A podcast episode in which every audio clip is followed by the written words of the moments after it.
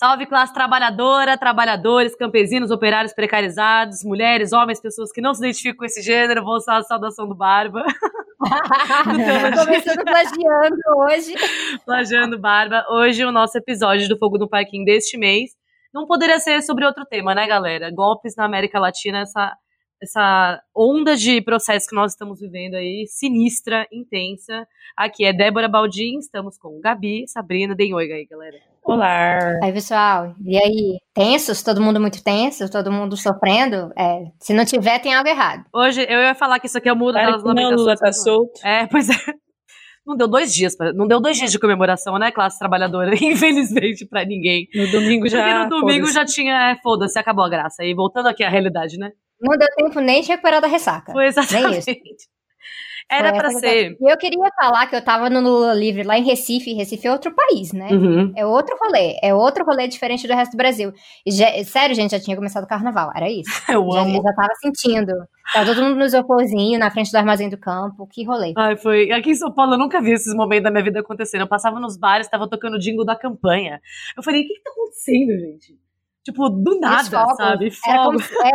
Algo tinha acontecido. Então, essa é uma realidade muito louca, mas aí domingo todos os nossos sonhos caíram por terra, porque, na verdade, a conjuntura continua uma bosta. É, a realidade voltou, né? A nossa agenda. É, as coisas não mudaram tanto assim, só porque o Lula está livre. É, então, na verdade, mudaram bem pouco mesmo, né? Caralho, mas... agora já começou o podcast. Com grandes verdades difíceis.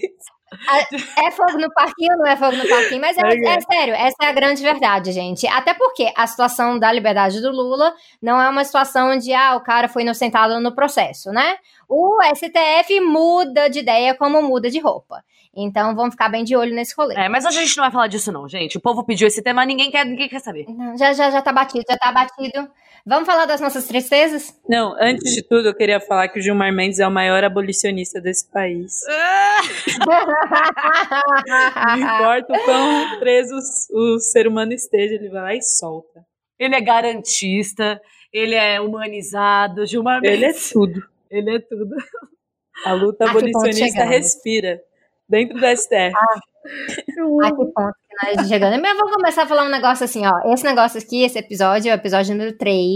Está saindo, muito devagar, está saindo. A gente tá chegando lá. Mas agradecer mais uma vez os apoiadores do Tese Onze por estarem proporcionando o Fogo no Parquinho. E a gente está em todos os agregadores. Eu nunca mais recebi mensagem falando que estava faltando em algum lugar. Então eu acho que agora... estamos em todos os lugares, então vocês podem ouvir a gente onde vocês quiserem ouvir a gente. É isso, nós estamos aí trabalhando para ajustar a frequência, e, gente, a nossa ideia é conseguir lançar mais episódios de um mês, mas até lá estamos nos ajustando, porque é assim, a minha agenda da Gabi e a da Sabrina é assim, algo tão raro quanto o encontro dos astros. É, tá bem difícil, e a gente também não quer, assim, sentar e gravar um monte de uma vez, porque também não fica a mesma coisa, a raiva não fica tão autêntica, então ela tem que estar, assim, no fervor do momento, e é por isso que essa semana a gente já tá, assim, preparadona pras bostas que a gente vai lidar durante esse episódio. Mas antes disso... Pois é. Antes disso, temos leituras. Isso, ouvidoria... Se você quer mandar mensagem pra nós, que seja lida aqui no Twitter, principalmente, tá, gente? Quem usa outra rede hoje em dia? Marca a nossa @ Fogo no Parquinho, tá? É lá que a gente vai ler. Não adianta mandar no meio da Sabrina e da Gabi, a gente ignora mesmo a nossa caixa, não sei se você espera outra coisa, tá errando. É meio que um volume, tá difícil, é muito complicado acompanhar tudo. E assim, gente, por incrível que pareça, no Fogo no Parquinho a gente só recebe boas mensagens. Então, assim, não é o caso do meu Twitter pessoal, vocês sabem que acompanha. Então, assim, marquem @ Fogo no Parquinho que a gente vai ler as mensagens de vocês. É isso. O @ Samuca Alves disse, vocês se virem para ouvir o último episódio de Fogo no Parquinho logo, porque está simplesmente perfeito. É muito ódio de classe, meus amigos. E assim, já deu tempo de ouvir esse segundo episódio, né? Que a gente lançou no terceiro. Então corre lá. Não tem essa frequência toda, então é muito fácil maratonar os nossos 2 episódios até então. O Raul falou, que a @ dele é Luarchave. Pode ser qualquer coisa, isso. Diz que... Ai, gente, não, Luar é Raul, ao contrário. É isso. Nossa, a Sabrina se liga nos mínimos detalhes e cara... Caralho, entrei na Matrix agora. Puta que pariu. Ele disse aqui que ouvindo Fogo no Parquinho na academia, que é para treinar com a força do ódio. Eu adorei, porque a gente vai falar sobre autodefesa hoje. Muito importante. Bolsha Fitness. Bolsha Fitness. Muito importante essa linha, camarada. Eu lembrei demais do Jones lá quando a gente tava lá na embaixada, né? Lidando com aquelas porcaria toda na embaixada da Venezuela. E aí o pessoal, assim, aquele povo bombadão, né? Aqueles negócios assim, eu falei, gente, tem um negócio assim que o Jones repete e que é bom de prestar atenção, um fascista treinou hoje. Você. É isso aí. Então, assim, isso. É um rolê importante, é um rolê importante. E momento aí, da embaixada que produziu a única cena bonita que nós vimos esse dia, né? Foi de um cara com uma camisa do Martin Luther King escrito I Have a Dream, socando um fascista invasor. Eu achei incrível. Aquela questão da imagem, né? Da imagem. E aí tem alguém no Twitter até que colocou assim, não, e ele com uma borboleta na mão, que ele tava com óculos de sol na mão, mas parecia uma borboleta de longe. Então, socando um fascista com a camiseta do Martin Luther King e uma borboleta na mão. Maravilhoso. Alguém vai ver uma pintura dessa fotografia. E eu vi esse companheiro lá mais tarde depois de novo, então acho que tá tudo bem com ele. E aí a Ana Mari /Rebeca, diz que o problema, né, entre aspas, de ouvir Fogo no Parquinho é querer sair de casa botando fogo nas coisas, fogo na burguesia. A gente vai falar totalmente disso hoje, então já tá certinho o nosso tema. Acho que estão ouvindo a gente lá no Chile, hein, gente? Acho que o nosso podcast tá reverberando. Né? Aí a Rayane disse, cão muito bem articulado é o user dela, eu amo os users do Twitter. Cozinhando e ouvindo fogo no parquinho porque o ódio à burguesia tem que ser alimentado primeiro. Está correto. Você já alimentou o cachorro hoje? Provavelmente sim. E o fogo? E o ódio burguês? Também tá aí para ser alimentado. Parabéns, Rayane, muito bom. O João Arthur, que tem uns 4 A's nesse user, ele diz que só faltou a versão de As Meninas Superpoderosas pros incríveis desenhos do Giovanni, que é o nosso, cara, ele... ilustrador oficial, assim. Isso, e ele se atenta aos detalhes, o que que é aquele hang loose, camisa da Débora com a Elis, o livro da Sabrina, gente, ele é perfeito. Tá, é assim... Pra quem não sabe, se for lá no nosso Instagram, @fogonoparquinho, vai ver ilustrações que o Yô já fez, tem uma ilustração do Yô, e tem umas 3 ilustrações de Giovanni lá. E assim, maravilhoso, gente. A gente fica assim, lisonjeada. Eu nunca pensei que eu ia ser uma personagem de desenho animado. Não, é perfeito os detalhes, é tudo um...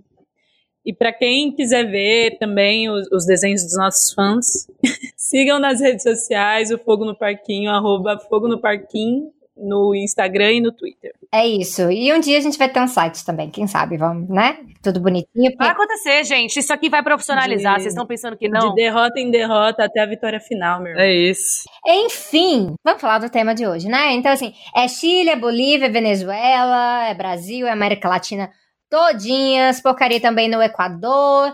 E aí sim, você tá cansado, né? Vocês têm que estar cansado porque a gente tá morta e a gente tá aqui perguntando quando é que esse rolê vai acabar.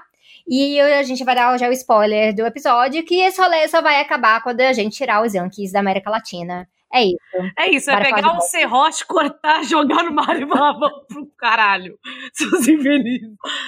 Ai, gente, olha, eu vou falar, enfim, tô rindo, mas é de vontade de matar mesmo. Hoje é um episódio que era pra ser Muro das Lamentações, mas o ódio é tanto, gente, que não dá. É. De verdade, hoje vai ser um grande desabafo coletivo aqui. Então é isso, pessoal, roda a vinheta.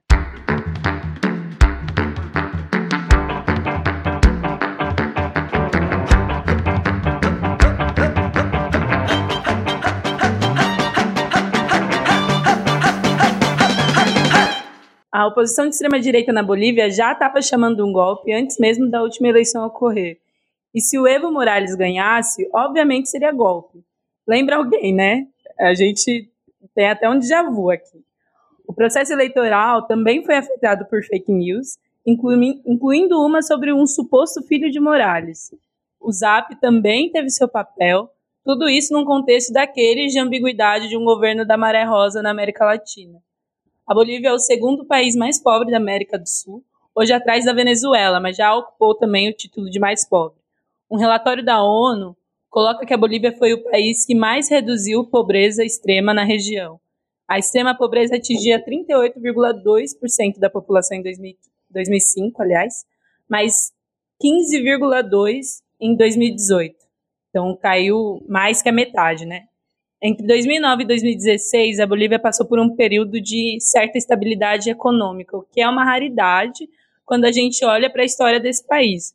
Mesmo com conflitos sociais crescentes, sobretudo na base social de luta do Morales, a popularidade dele se manteve relativamente alta. Apesar do relatório da OEA, que foi aceito por Morales ao pedir novas eleições, o relatório do CEPR, que é um think tank americano baseado em Washington, aponta irregularidades no balanço da OEA, ou seja, você está apontando irregularidades, mas eu tenho irregularidades para apontar sobre as suas irregularidades. Inception. E demonstra que a vitória de Morales foi totalmente plausível, tanto na contagem rápida quanto na contagem oficial. Morales, sob pressão das Forças Armadas, foi forçado a renunciar. Após uma assembleia sem quórum, a Bolívia ganhou sua própria presidenta autoproclamada, o que é uma moda na América Latina atualmente. Jeanine Yanes. Tá pegando. No epicentro do levante da extrema-direita na Bolívia está Luiz Fernando Camacho. Iremos falar mais sobre esse homem, essa escória, logo, logo. A Venezuela, por sua vez, vive uma crise econômica, social e política grande há alguns anos. O país está assentado na maior reserva de petróleo do mundo. São 298,3 bilhões de barris, ou 17,5% de todo o petróleo do mundo. E vive a maior recessão econômica da sua história. São 12 trimestres seguidos de retração econômica, segundo a própria Assembleia Nacional em julho agora, venezuelana. A dimensão do colapso pode ser vista nos números do PIB.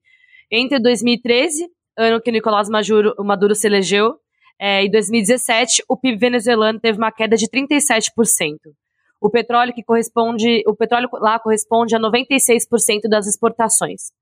De acordo com os dados do próprio CEPR, esse think tank que a Gabi mencionou aí, no estudo Economic Sanctions as Collective Punishment, The Case of Venezuela, que na verdade é um estudo que explora um pouco o impacto das sanções econômicas dos Estados Unidos, que era o principal consumidor do petróleo venezuelano, a Venezuela apresenta os seguintes impactos sociais por causa dessa crise. Um aumento de 31% no percentual de mortalidade entre 2017 e 2018, isso implicaria num total de 40 mil mortes a mais. De acordo com a Federação Farmacêutica Venezuelana, os cortes em medicação no catálogo chegam a 85% do total. 22 mil médicos, ou seja, um terço do total, deixaram o país de acordo com a Federação Médica Venezuelana. A subnutrição atinge 22% das crianças e eles estão tendo crises de abastecimento elétrico que tem impacto social, é muito grande, porque afeta atendimento nos hospitais, por exemplo, etc. E produtivo, né? Enfim, eles têm muita dificuldade de se manter produzindo com esse tipo de desestabilização que eles estão vivendo. E aí eu acho que para entender tudo isso é importante a gente falar de Chile também. É importante a gente falar de Chile, porque falando de Chile a gente fala de Pinochet, e como todo esse processo do golpe no Chile grita o dedo dos Estados Unidos, aliás, os golpes na América Latina todas. O Ralph Miliband, que na época, lá na década de 70, ele fez um artigo em que ele falava que, abre aspas, não é possível discutir luta de classes em nenhum lugar, muito menos na América Latina, sem falar de intervenção externa, mais especificamente, obviamente, a intervenção do imperialismo dos Estados Unidos. E aí os arquivos da ditadura do Pinochet revelam muita coisa, e uma pra gente notar aqui é a relação da corporação estadunidense, que é a ITT, dona das companhias telefônicas do Chile. Na época, essa empresa tinha ligações diretas com a CIA, e ela interviu tanto no processo eleitoral para evitar uma vitória do Allende, interviu pra caramba, e a CIA estava financiando, inclusive, diretamente um jornal de direita, El Mercurio, que chegou a perder intervenção contra o governo do Allende. O golpe no Chile foi em 11 de setembro de 1973, o Salvador Allende foi eleito em 1970, e ele era um presidente dedicado, que buscava implementar um regime socialista, mesmo que numa linha mais reformista via instituições, e era importante para os capitalistas, né, garantir que esse regime falhasse.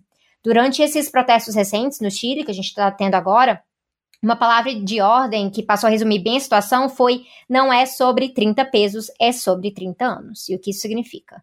30 anos mais ou menos sem Pinochet, mas com um aprofundamento das políticas neoliberais que se enraizaram no Chile com o golpe de Pinochet. Foi com o Pinochet que o sistema de imposto acabou tendo um efeito regressivo, cortes em impostos para corporações e os ricos, teve privatização generalizada e também diminuiu muito o poder de barganha dos sindicatos na época. O Pinochet ele também segue presente nas relações militares no Chile. O Javier Iturriaga, que é responsável pela defesa nacional, ele vem de um histórico familiar de relações com a era do Pinochet. Isso fica bastante evidente, então, quando a gente olha para o cenário atual das manifestações, né? São pelo menos 200 ferimentos sérios no rosto, incluindo muitas pessoas ficando cegas, são estupros e outras formas de violência sexual também, e estima-se, né, que sejam por volta de umas 20 mortes, e aqui a gente tem que mencionar também que alguns casos são pessoas sendo suicidadas, que é o exército alegando que é suicídio quando a gente sabe que não foi. E esse tipo de violência, ela é uma violência que é herdada e ela é relacionada com os períodos de ditadura militar na América Latina, todas elas apoiadas de alguma forma pelos Estados Unidos. Então, quando a gente vê o golpe na Bolívia, a gente tem muita razão para ficar apreensivo. Eu quero situar algumas observações só para a gente ter algumas premissas que são importantes, e principalmente porque a Sabrina vai falar um pouco, porque ela esteve lá. Não sei se todo mundo ficou sabendo, mas essa semana, no dia 13, no dia da abertura da cúpula dos BRICS aqui, também não sei se todo mundo está sabendo, mas está rolando a cúpula dos BRICS, reunião de cúpula dos BRICS aqui, que é o bloco composto por Brasil, Rússia, Índia, China e África do Sul. E nesse dia, a embaixada da Venezuela em Brasília foi invadida por milicianos, e assim, estava muito visível que o governo estava corroborando essa invasão, que no caso se diziam apoiadores do Guaidó, e o Itamaraty estava lá desde o primeiro horário, enfim, dizendo que não reconhecia o governo do Maduro, etc. Toda uma situação que a gente vai abordar. A gente viu alguns debates muito estúpidos acontecendo a partir disso, não vamos citar nomes aqui, mas vocês vão saber identificar. Mas existem algumas coisas que eu acho que fazem falta da gente lembrar na hora de debater essa coisa da política internacional. E a primeira é... que eu acho que o momento que a gente está vivendo, né, ele se insere um pouco naquelas questões que a Silvia Federici aborda lá no Caliban e a Bruxa, que é esse momento da expansão das relações capitalistas, com esse objetivo de atingir esses últimos espaços que tem relativo ao senso coletivo de organização, etc. e tal. E a América Latina detém muito desses espaços. Não é coincidência essa questão da Bolívia estar no centro dessa crise, do Equador, que são países de ampla, maioria esmagadora de populações de povos indígenas, boa parte, o Brasil também, né, a gente está vendo esse avanço para cima dos territórios protegidos aqui e tal.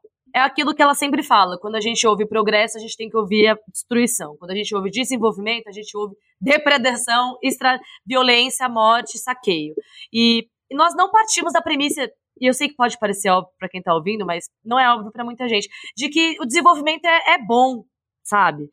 Partindo do lugar de crítica desse lugar que a gente está aqui nesse podcast, pelo menos. Isso é uma questão.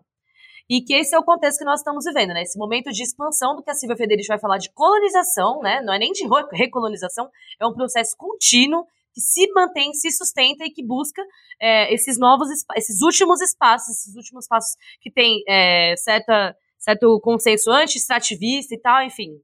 E é atrás da América Latina também que essas relações vão buscar atingir. Isso é uma questão.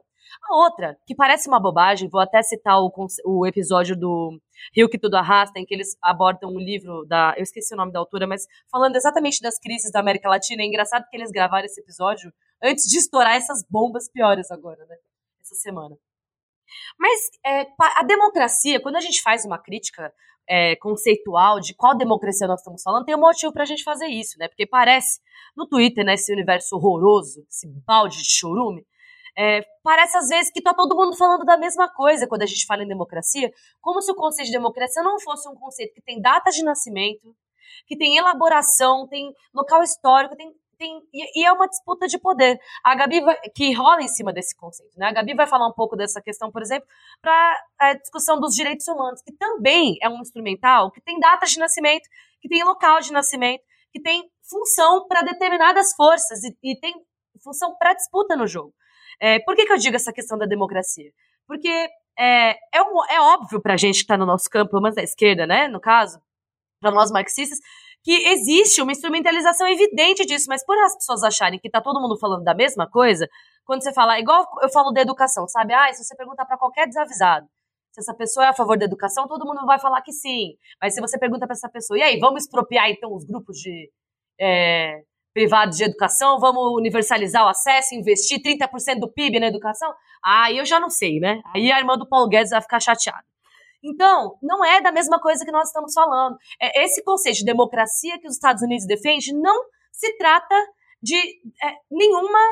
Não se trata da democracia socialista, não se trata da democratização do poder popular, de uma... enfim, democratização, de fato, tanto da economia quanto do processo de participação. É evidente isso para nós. Esse modelo de democracia americana... Em alguns casos não se trata nem de democracia liberal, né? É isso! Porque quando a questão é imperialismo, as coisas que eles defendem dentro, eles não defendem fora. Exato, inclusive, isso aí tem livros... O Chutando a Escada, que é o livro daquele economista, fala disso, né? Que os países desenvolvidos não utilizam o prescritivo que eles prescrevem para a periferia global, não utilizaram para o seu próprio processo de desenvolvimento, porque a gente sabe que o processo de desenvolvimento deles foi de saqueio e de exploração de nós, no caso. Mas aí, continuando, voltando só mais para duas considerações. Uma é que o imperialismo, quando a gente usa o conceito imperialismo, tem muita gente que acha que nós temos um apego desmedido, né? Ah, o léxico da esquerda dos anos 50, ai meu Deus, elas não desapegam. E por que a gente utiliza esse conceito? Primeiro que isso é ofensivo, e segundo...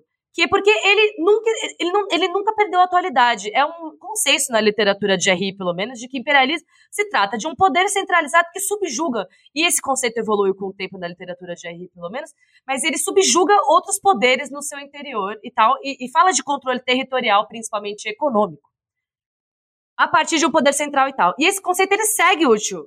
É esse o ponto. Nós não temos, não é a vontade de utilizar o boné do Che Guevara. O fato de que esse conceito diz respeito a uma dinâmica de poder que se estabeleceu aqui na América Latina. E, por fim, uma coisa se liga a outra, esse ponto se liga ao outro ponto, qual que é o sentido de falar em América Latina e Caribe, falar dessa questão latino-americana de uma maneira conectada, né? Se nós temos experiências materiais e históricas muito diferentes nos nossos diferentes países, nós tivemos mais de um tipo de colonização aqui, de países diferentes. Esses países se desenvolveram, processos de exploração e de construção sociopolítica e econômica diferentes e tal. Qual que é o sentido da gente pensar essa discussão regionalmente de uma maneira em comum?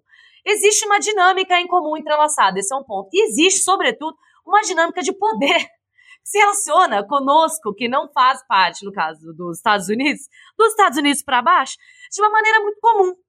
Ainda que pareça diferente, que seja relativamente diferente para países como, por exemplo, Argentina, Chile, Uruguai, Brasil, com o resto da América Latina, e principalmente porque acho que quando a gente olha para o Caribe, isso é muito evidente, a dinâmica dos Estados Unidos com o Caribe é uma dinâmica de quintal de casa, nunca mudou, nunca deixou de ser, só você olhar Porto Rico, as agendas dos partidos políticos de Porto Rico falam de descolonização, gente, eles pedem independência ainda, a gente está em 2019, entendeu?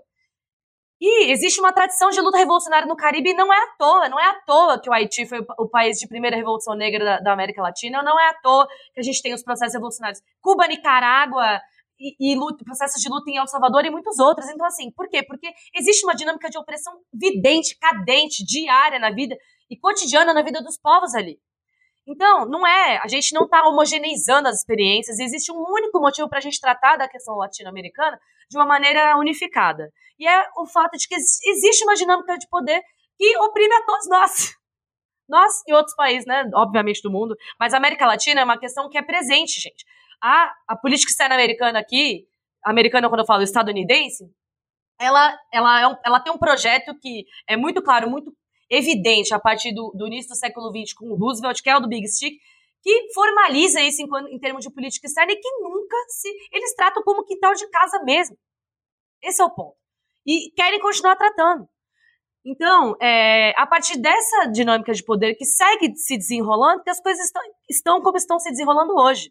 A gente tem idas e vindas, a retração e retração. E para além de, por exemplo, falando aí do contexto mais atual, nós ainda vivemos, né, há alguns poucos anos, a crise do boom das commodities, né? Que é uma realidade também muito verificável em vários dos países da América Latina. Boa parte dos nossos países não tem o que a gente chama de... Todo mundo vive de, basicamente, exportação de commodities. E são, por sua vez, países muito ricos em commodities muito específicos. Venezuela é o petróleo, a Bolívia, mineração, gás natural, hidrocarbonetos. E, assim, Então, essas questões de serem países que não têm...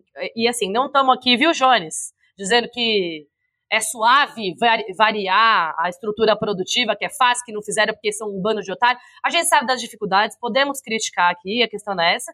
Mas o fato é que nós dependemos, e a partir da crise dos preços das commodities, todos os países têm sentido essas diferenças. Ainda que, por exemplo, na Bolívia, a Bolívia estava crescendo acima de 4% ao PIB por ano.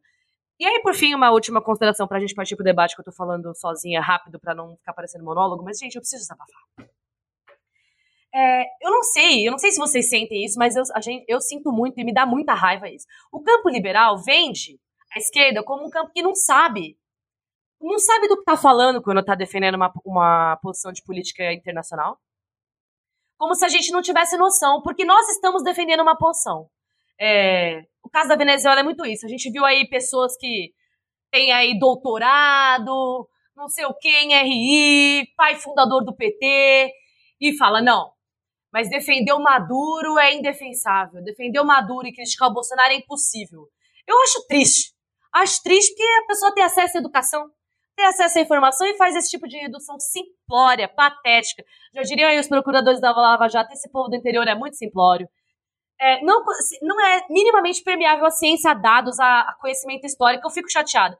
Mas eu queria deixar claro que nós sabemos formular posição e que nós conseguimos nos posicionar politicamente dentro da contradição. Se vocês não conseguem, eu sinto muito, amados. A posição entreguista de vocês.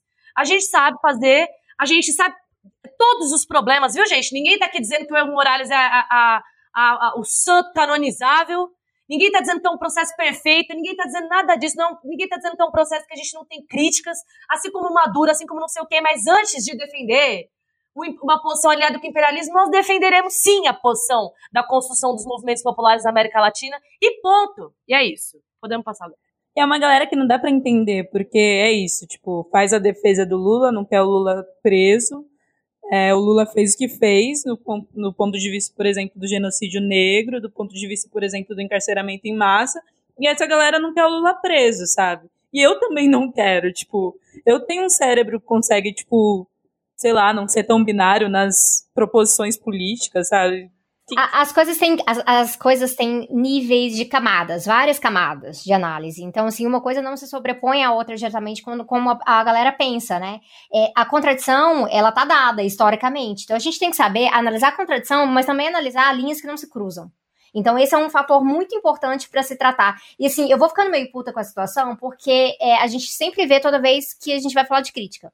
Né? A crítica é algo que a gente faz. Eu sou a favor daquela ideia de que sempre é hora de criticar, só que a gente não quer dizer que no momento que a gente vai fazer uma defesa por conta de uma linha que foi cruzada, a gente tem que fazer um discurso de uma hora de crítica para poder fazer a defesa. Uma coisa não tem que estar sempre colada na outra. Eu vi, assim, muito isso, por exemplo, quando o Lula foi preso e tudo mais, e aí, de repente, se a gente estava falando qualquer coisa que o PT fez de errado na época, a galera fala assim, não, como assim? Então você quer o Lula preso? Fala, carai, que um negócio tem a ver com o outro? Né? Então, assim, só podia criticar o Lula se eu estivesse falando assim, então tá, aí Belo Monte foi uma merda, Lula livre, aí o aumento do encarceramento da população negra, Lula livre, só podia fazer as coisas dessa maneira, o que quebra qualquer raciocínio. É insuportável ter que fazer dessa maneira. E aí, essa semana, esse negócio rolando de novo. Aí tem um golpe na Bolívia, caralho. E aí a embaixada da Venezuela é invadida por um ponto de bombadinho. E aí, assim, a gente lidando com a situação, nossa, que absurdo, vocês aí que não são nada críticos a Maduro. Eu falei, caralho, eu nem falei o nome do Maduro aqui, velho. Então, é insuportável. Que aí só posso defender X se eu estiver criticando ao mesmo tempo, sendo que a gente está fazendo análise concreta, situação concreta, a gente está lidando com as prioridades, com que a conjuntura está atacando em cima da gente, que é coisa pra caralho. E parece que a gente tem que assumir as premissas liberais do debate, conceituais. A gente não tem, eu queria deixar isso claro, a gente não assume. Tipo, se a gente for comparar número de violência de Estado brasileiro, o que o Estado brasileiro tem a oferecer? Com relação a qualquer outro, sinceramente, gente. Aí, de repente, a gente tem que... não, é isso. Eu tenho que assumir a narrativa liberal das coisas. A gente não assume. Esse é o ponto. A gente critica as questões de um modo coerente com qualquer outra questão. Agora, a parte disso, a você abandonar a nossa posição historicamente construída da luta dos povos aqui pra ficar bonito, pra liberal, vão se fuder. A gente não tem nada a ver com isso. Eu tenho raiva, gente, juro. Essa coisa de... nossa, não é indefensável, assim, porque a experiência, primeiro que a experiência do Brasil é 100%, é como se, e primeiro que isso é algo que é muito difícil nas RI, por isso que eu, em qualquer ponta, sabe, as meninas vão aí, acho que concordam comigo, difícil demais você comparar a história, experiência histórica de um país com outro dessa forma, é impossível quase, por isso que eu fiz essa ponderação no começo de quando a gente só é possível discutir a América Latina, porque existe uma dinâmica de poder interligada, porque não existe, e não é assim, o que é uma coisa é para outra, isso não existe nas ciências sociais, cara. E aí eu acho que inacreditável a pessoa vindo alto da carteirada, do olha aqui meu papel do Lattes, lá morando no Canadá, junto com Débora, a menina que mora no Canadá. A Luísa. Ah, eu fico irritada, né? Porque eu morei no Canadá, tá bom?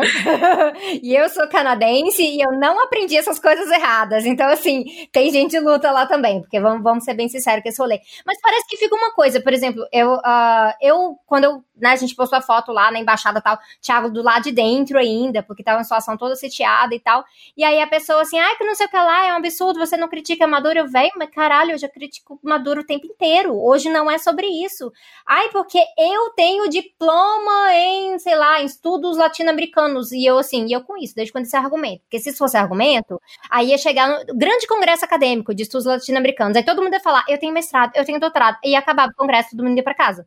Porque isso não é argumento. Se incomodou, fofa, me contesta. Escreve lá um artigo. Cadê a porra dos argumentos? Fora que é um grande espantalho, né? Então, assim, se a gente tá lá defendendo uma embaixada que é uma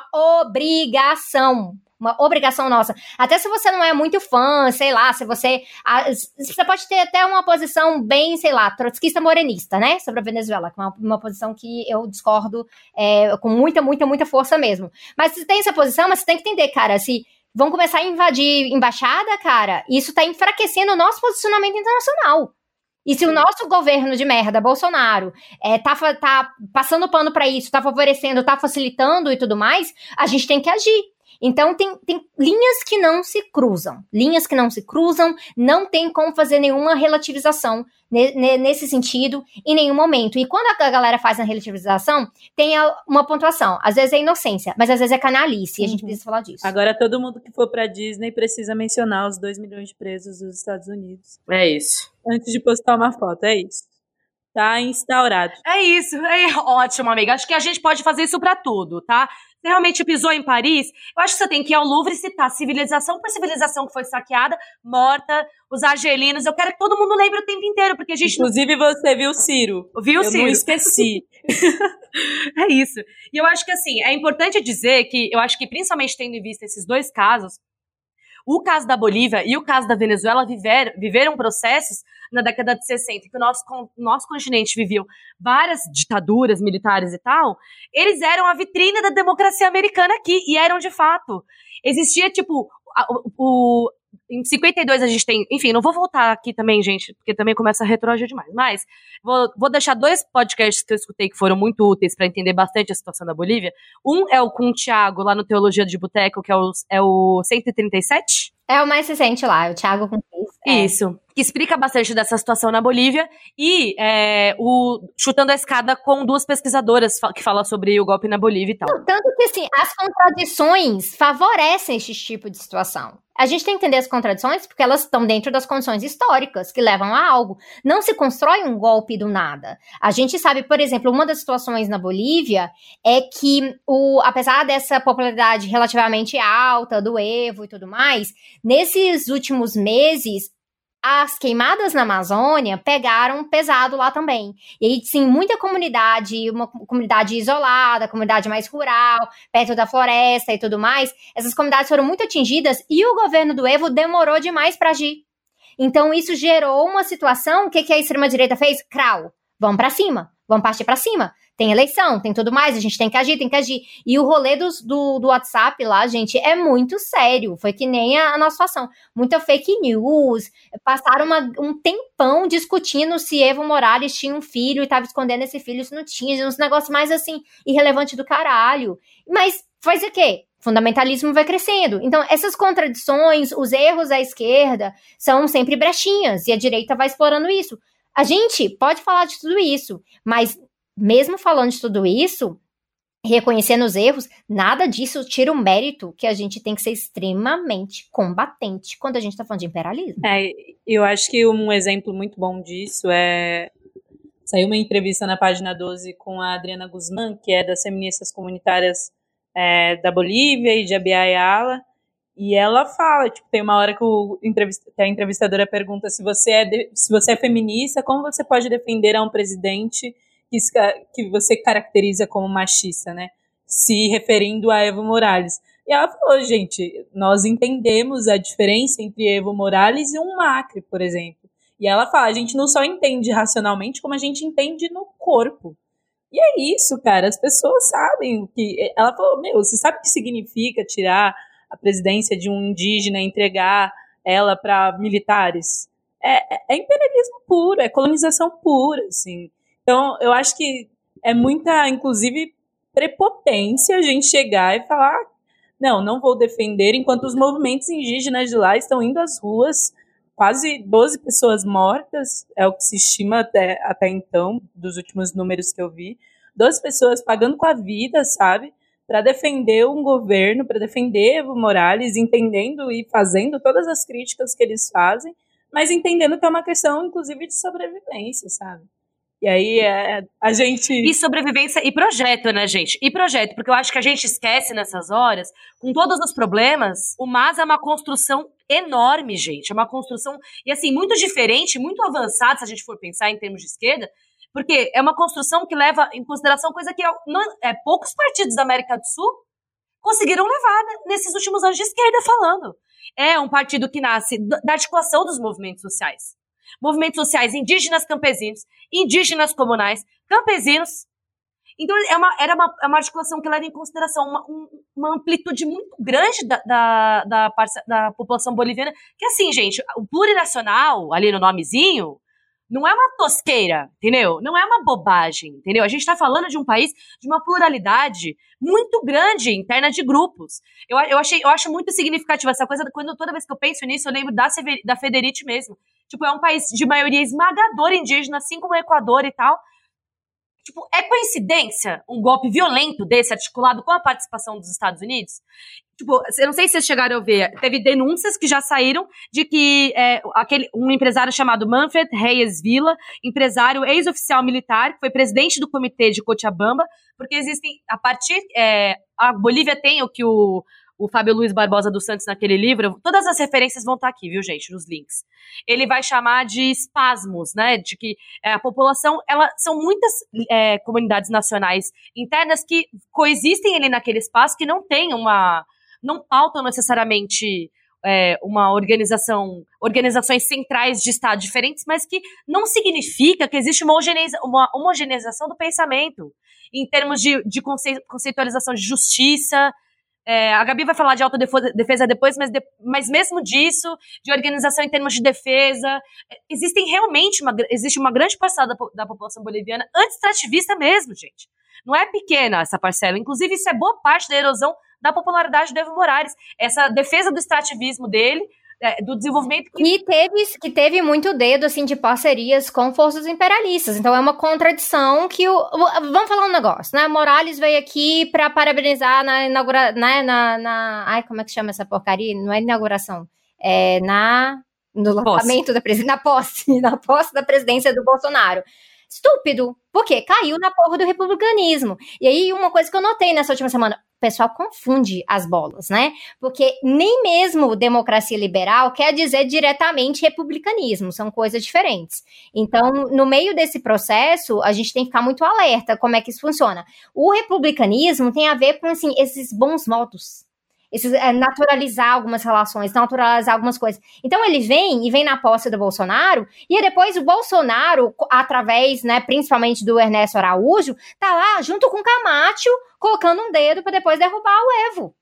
Então, inclusive, é uma contradição, Lula, que ele colocou força. Então, vai, Gabi, inclusive Lula, né? Inclusive Lula, que ao sair da prisão, depois de 580 dias preso, faz questão, depois de ter sido tirado do jogo eleitoral por uma questão política só, unicamente, como já se comprovou, seja pelas mensagens do Intercept, ou seja, inclusive pela postura do Moro, O cara vem e fala assim, não vamos atentar contra esse governo porque ele foi eleito democraticamente. Então, assim, no dia, na hora da eleição, a eleição sem Lula era golpe, e agora é vamos ser republicanos, vamos ser bonzinhos, porque esse governo foi eleito democraticamente. Porra, não tava falando que o Haddad foi roubado? Cara, isso foi insuportável. Não tava falando que o Haddad foi roubado? É como se não fosse ser engolido por essa mesma institucionalidade, cara, tipo, depois. Você acha que você tá aonde, assim? Você saiu da prisão faz 12 horas. 10 minutos. E você, tipo, tá falando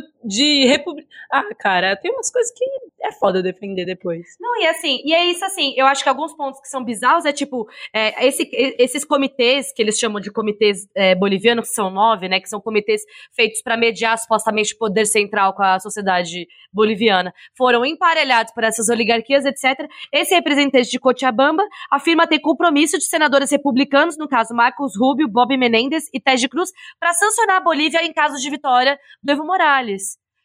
O Camacho... Já estavam prontinhos. E a gente sabe, assim, ano passado, né? A gente tudo na rua fazendo vira-volta pro Haddad e tudo mais, tendo que lidar com todas essas coisas, essas bombas na mão e tal. Tá, vai o Haddad ganhava. O que o Bolsonaro ia fazer? Exatamente a mesma coisa. Tanto que ele já tava agora com a questão da Bolívia falando de novo dessa porcaria de voto impresso, porque o voto impresso é auditável. Auditável por quem? Pela OEA. A OEA tá do lado de quem? Exato. E a gente vai falar da OEA. Mas eu queria falar um pouco mais dessas articulações, sabe? Porque existe uma, principalmente na área internacional, fica essa... Eu acho que isso é uma falha da análise internacional, essa coisa de que não se questiona a qualidade do que se diz quando se fala de Estado, sabe? Se fala como se fosse, isso fosse relevante, como se fosse um bloco monolítico que atua, como se não houvesse articulações dessas elites, sabe? Minha pergunta é uma só, quem é o Camacho? O segundo candidato era o Mesa. De onde saiu o Camacho? É claramente o escolhido dos Estados Unidos. O Camacho, quando questionado na imprensa se tinha articulação com o Brasil, disse que o Ernesto Araújo e toda a inteligência brasileira tinham informações de primeira mão sobre as articulações que estavam rolando lá. O Intercept revelou, por exemplo, as articulações da Lava Jato aqui para desestabilizar politicamente questões na Venezuela. Aí a gente fica, tipo, como se fosse... As pessoas falando como se fosse teoria da conspiração, essa discussão, quando claramente a situação é toda armada e feita para ser em cima do que está sendo nos Estados Unidos. O Camacho, para mim, é claramente o candidato dos Estados Unidos, velho. Sinceramente, o que é o Camacho? De onde sai o Camacho? Filho de um paramilitar boliviano e é uma pessoa que não é nem o segundo candidato das eleições, gente. Cadê o Carlos Mesa? Não, e assim, a gente sabe muito bem que nesse processo inteiro tem uma galerinha que quando a gente tá falando disso, assim, ai gente, o Brasil todo de cabeça pra baixo e vocês preocupados com países lá fora. É isso que não me entra na cabeça como que as pessoas não veem essas relações. Porque a direita é muito bem... Se tem um rolê que é bem internacionalista, é a direita, né? A direita não falha nisso. Não, e isso é de uma burrice gigante, porque, por exemplo... A MINUSTAH no Haiti, que foi a missão de paz comandada pelo Brasil, depois de algum tempo, um pesquisador, Eduardo Tomazini, ele mostrou as relações claras entre o que é a doutrina de pacificação no Haiti e o que são as UPPs no Rio.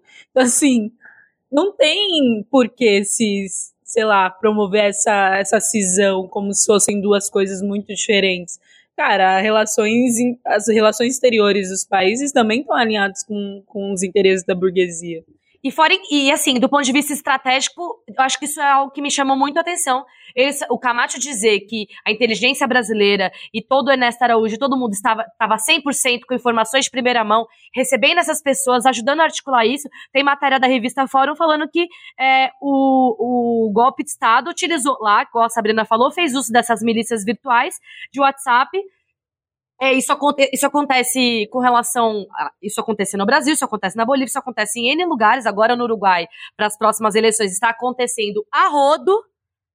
Então, assim, em termos estratégicos e táticos, também está sendo utilizado, né?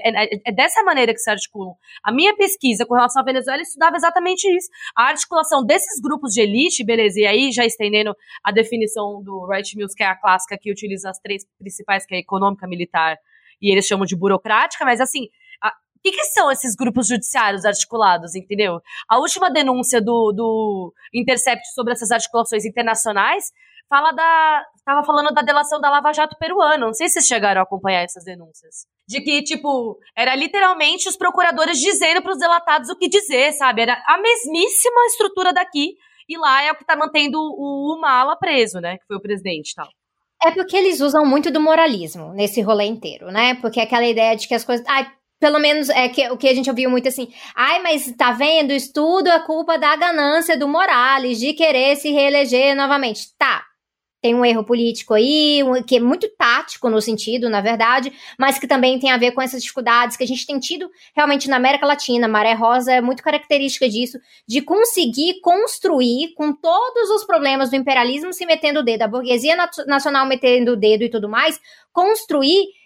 para além de figuras centralizadas, porque no fim é isso, né, que a gente viu realmente por que eles tiraram o Lula do páreo, porque o Lula ganhava, então para não perder tudo pro Mesa, o MAS vai optar por, não, então a gente continua construindo ao redor da figura do Evo. Isso é um problema muito mais crônico do que parece, não, mas o pessoal quer assim, ah, não, tá vendo, ele foi ganancioso.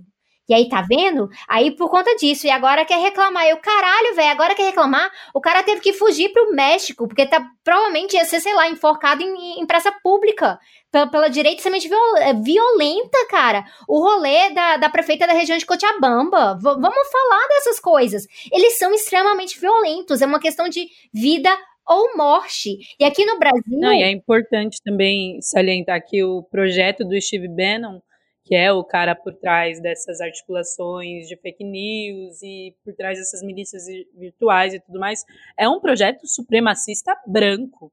Não é um projeto simplesmente por interesses. Não, ele, para além dos interesses econômicos que ele tem, claro, mas é um projeto extremamente racista, é um projeto supremacista branco. Tipo, tirar o que é, qual é o papel do neopentecostalismo nesse golpe que a gente tá vendo, né? Nossa, sim, isso foi... E a Adriana Guzmán fala disso também, né, amiga, na entrevista lá do Página 12. Sim, ela fala disso. Que existe essa... O Acácio Augusto fala naquele episódio do... É do Chutando a Escada, eu acho, também, sobre o livro que ele prefaciou, do Mark Bray. Sim. Do Manual de Antifascista. Eu acho isso muito interessante, porque ele fala que... Ele foge um pouco desse apego que a galera tem conceitual com as coisas, e ele fala que o Mark Bray enxerga aqueles pilares do fascismo que são essenciais, que são basicamente o racismo, são projetos racistas, são projetos patriarcais, e são projetos exploradores e autoritários. Esses exploradores economicamente falando e autoritários. E assim, beleza, a gente pode discutir aqui nomenclatura, etc., mas o fato é que todos esses critérios se verificam em todos esses processos. A gente nem chegou a falar do Chile ainda muito aprofundadamente, mas gente, o Chile está há 20 dias com a população na rua, botando fogo nas capitais principais, por causa, principalmente, de a galera já entendeu que simplesmente... O Pinheira deu tudo que a galera tava começando a questionar, porque o que estoura, e aí eu acho que é importante colocar, o que estoura um levante no Chile é a discussão que a Sabrina falou do transporte público, né? Ah, isso pra dar mais baculejo nos estudantes que estavam pulando catraca. É isso. Tá, não é só a questão do aumento, então a gente tem que situar isso muito bem na questão da precarização, da pobreza, do custo de vida altíssimo no Chile, na galera, né, nas altas taxas de suicídio, na situação mesmo de precariedade diária das pessoas. Então, assim, um aumento é um negócio que pesa muito pra galera, e para estudantes pesa muito, e ele queria realmente colocar, lembrando que Chile, todo esse processo, né, pós-ditadura do Pinochet, as instituições continuam praticamente as mesmas. A Constituição é praticamente herdada. Vai ter várias questões, né, bonitinhas que se colocam ali, algumas garantias aqui e ali, mas estruturalmente, a estrutura é a estrutura do grande experimento de sucesso do neoliberalismo na América Latina, algo que a Sabrina aqui sempre fala disso. Então, assim, eles queriam pegar uma polícia que já é super violenta para dar permissão para a polícia ir mais para cima dos estudantes que estavam pulando catraca. E aí tem gente que vai falar assim, ah, gente, eu participei de um seminário lá no Rio, né, sobre tarifa zero.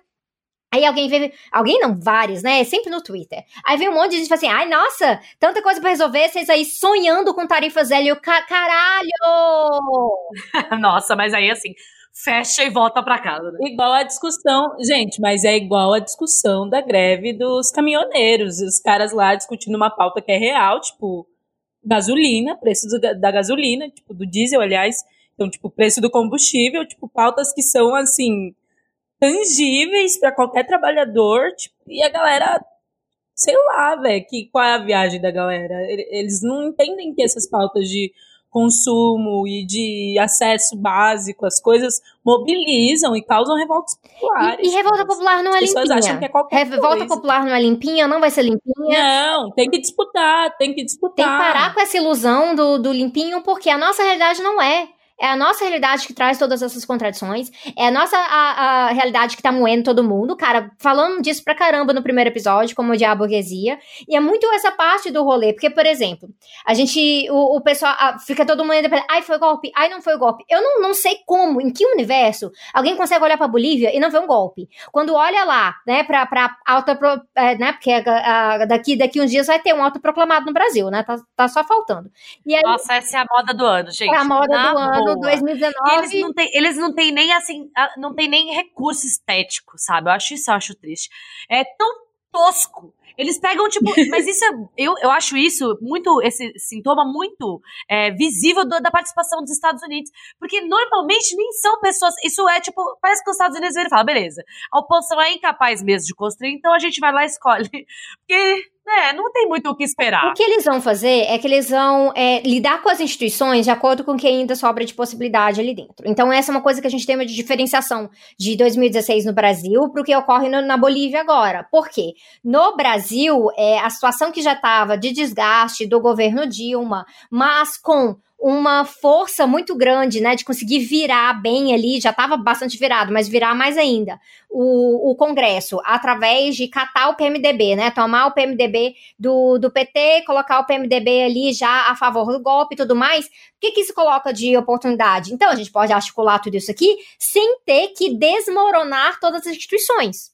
A gente simplesmente se reapropria delas com mais força, porque elas sempre foram liberais e burguesas, mas a gente se reapropria delas com muito mais força. Então isso permite que, no caso brasileiro, tenha-se um golpe, que é um golpe parlamentar, que causa, sim, desdemocratização, nesse sentido eu discuto isso nos sintomas mórbidos e tudo mais, mas não vai resultar numa ditadura. E eu sempre ficava muito puta quando a galera vinha falar, que não sei o que lá, ditadura Temer. Gente, pelo amor de Deus, contexto, por favor. Vamos lidar com as porcarias. Porque, assim, toda vez que tem... Ditadura tem. Não, cara, velho, caralho. É um negócio que é desmoralizante e é ofensivo. É ofensivo. Não, eu lembro até hoje, quando ele foi fazer aquela porra daquela intervenção federal no Rio, e a galera falou, meu, é o começo. Não. Os quartéis. É uma viagem, cara. Vamos... Caralho. Aí, assim, porra. Nem todo golpe, segura então... Emoção. Nem todo golpe resulta numa ditadura. Nem todo, mas ele vai causar uma fratura nessa estrutura. Tanto que essa fratura na estrutura, ela vai possibilitar ao Bolsonaro.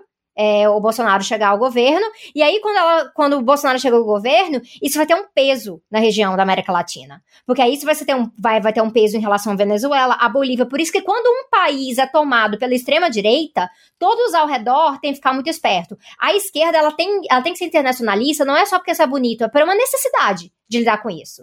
Então, o que a gente está vendo, no caso da Bolívia mais especificamente, aí já é um golpe. A gente não sabe se isso vai resultar diretamente na ditadura. O que a gente tá vendo é o quê? Estado de exceção, né? A gente tá vendo a milícia lá muito forte. Então, assim, por isso que o Evo veio falando que, assim, que era um golpe político que era policial. Era um golpe policial, o papel da polícia é muito importante nesse setor inteiro, tem vídeos horrorosos. Isso é muito verificável nos outros casos também. Chileno, muito também. O Equador também, essa coisa da polícia, e aí, gente, não vamos, da polícia e milícia, porque que é a versão articulada com o narcotráfico. É, isso que eu ia falar, o quanto isso está relacionado a uma política de guerra às drogas, né, que não funciona em lugar nenhum. Quer dizer, que tem data de nascimento, mas... que nasce aonde, seus infelizes? Quem é que promove essa desgraça? Valeu, Nixon. Pois é, ó, começa com E, termina com S. E as drogas seguem vencendo a guerra às drogas todos mais um ano aí, drogas, parabéns drogas. Por vencer a guerra consecutivamente. Invicto, campeão invicto do campeonato da guerra às drogas. Pra gente ver o nível profundo de desdobramento que a gente tem dessas coisas. Como essa questão ela é totalmente relacionada à estrutura geopolítica da América Latina. Não tem como a gente fugir da situação. Todos os problemas que até os zapatistas encontram lá no México são relacionados a isso. Então a gente tem que ficar muito alerta, porque o que está vindo por agora, por exemplo, no caso da Bolívia, diz lá a autoproclamada que ela está só guardando lugar para chamar novas eleições. Ué, não era isso que o Evo tinha feito? É, não era isso? Exato. Né? Porque o Evo fez um negócio limpinho, bonitinho, não fez, gente? Ele não foi lá e falou assim, não, a OEA é golpista, mas eu vou acatar essa porcaria desse relatório aqui e eu vou chamar novas eleições. Que nem tava pronto. Que nem tava pronto, gente. Mas eles causaram o quê? Um grande pânico moral ao redor da corrupção. E isso tem sido um fator em comum em todos esses processos. Porque o que tem acontecido? Né? Eles geram todo um bafafá ao redor da corrupção, chamam a esquerda envolvida, né, de totalmente falida, gananciosa, corrupta e tudo mais, e eles colocam quem no governo? Uma família que tem uma estrutura de corrupção extremamente sofisticada. Não. Sofisticada. A rachadinha, o Bolsonaro aqui é rachadinha, é um pouquinho mais pueril, né, mais old school. Não, e que gerou, gente, uma fratura familiar, viu, gente? Quero dizer essa semana que as notícias que chegam é que o Carluxo, que saiu do Twitter, tá muito chateado, viu, Papi? Com o Papi, porque ele assistiu o STF falar o que falou, que no caso foi nada sobre o Lula, e ele teve que fazer isso tudo caladinho, porque o irmão narcotraficante dele, Flávio Bolsonaro, tem que ser protegido, né? Todo mundo sabe aí que o STF suspendeu todas as investigações do COAF por causa do Bonito, né? Uma pessoa muito especial. E aí ele tá muito chateado de sair do Twitter. É assim que a gente lida com as coisas, viu? Quando você tá irritado com seu pai, sai do Twitter. Não defenda mais. E assim, pra gente prestar bem atenção nesse rolê, falando da questão da embaixada da Venezuela, né? Foi um dia super louco na quarta-feira, né? Porque a gente recebeu ligação e tudo mais, começou aí a galera pra apoiar. Eu tinha tomado, né, o meu remedinho de dormir da fibromialgia, o Thiago me acorda falando que tava indo, e eu não tava nem entendendo, porque eu tava com a cabeça tão na Bolívia, né? Da autoproclamação da Bolívia no dia anterior, que eu tava, quê? Não. Ele, não, porque invadiram a embaixada da Venezuela. Eu, da Bolívia, né? Ele, não, da Venezuela mesmo. Eu, na Bolívia, né? Não, ele, não, aqui no Brasil, aqui do lado de casa, aqui perto. Né? Então, assim, o rolê é dessa profundidade, que aí a minha leitura disso foi o que eles pensaram. Olha o timing da Bolívia. Tá vendo? Lá vai funcionar. Aí o Guaidó ficou empolgadão. Isso não quer dizer que foi uma coisa da noite pro dia, já tem até umas especulações de planos e tudo, mas a gente sabe que tomada de embaixada, isso é algo que o Thiago falou também com o Cris lá no Teologia de Boteco, é algo muito estratégico nesses momentos. Ele falou, né, sobre a tomada... Qual que foi o outro exemplo que ele deu? Ele deu Líbia, foi isso mesmo. Exato. Então, assim, tem que ficar muito esperto com esse negócio, por isso que a gente não pode ceder de forma alguma. Então, assim, foi todo mundo pra lá, gente, os carinhas, que já eram mais ou menos umas 20 pessoas, uniformizadas, fortões e tudo mais, tinham uma liderança e o resto lá tava lá sendo mandado. E, assim, eles entraram e eles estavam com uma fotografia daquele quadro grande de presidencial, com a foto do Guaidó, pra colocar dentro da embaixada. Nossa, misericórdia. Porque até a parte simbólica eles queriam fazer. E o que tava junto? Foto do Guaidó de um lado e do lado a Bíblia. Gente. E o Guaidó que assim, foi, na hora eu só pensei nisso, eu falei, realmente, o Guaidó tem que mandar. E a gente, é bom lembrar, porque eu fui lembrar desse detalhe depois, não é coincidência essa coisa agora do Guaidó, né? Porque o mandato parlamentar do Guaidó está pra acabar. Então, essa coisa do surgimento aí dos fatos políticos é para ver se ele se mantém em algum lugar, porque realmente legitimidade interna, né, uma pessoa sem votos, lá dentro é uma pessoa que ele não consegue criar fato político nenhum, aí vem criar aqui. Inclusive, a Venezuela que na verdade tem uma diferença, né, nessa questão das Forças Armadas, a Gabi acho que já podia falar um pouco do lance da autodefesa, que é o fato de que uma das grandes questões que não aconteceu no caso da Bolívia foi de fato essa reforma nas Forças Armadas, coisa que, no caso, a Venezuela fez. E, para além disso, a muito criticada, por muito tempo muito criticada, eu sei porque eu li muita crítica sobre isso, não foi pouca, não. Na Venezuela, o Chávez, logo que assume, ele cria o que ele chama das Forças Armadas da população, no caso, que é democratizar mesmo a autodefesa na própria Venezuela e tal. Coisa que não aconteceu nos outros países, né? Então, a Gabi... queria falar um pouco sobre esse lance das autodefesas. Eu só quero perguntar quando é que saem as milícias populares mesmo. Porque Gente, olha, o dia que a gente foi preso, realmente, esse podcast que vamos usar.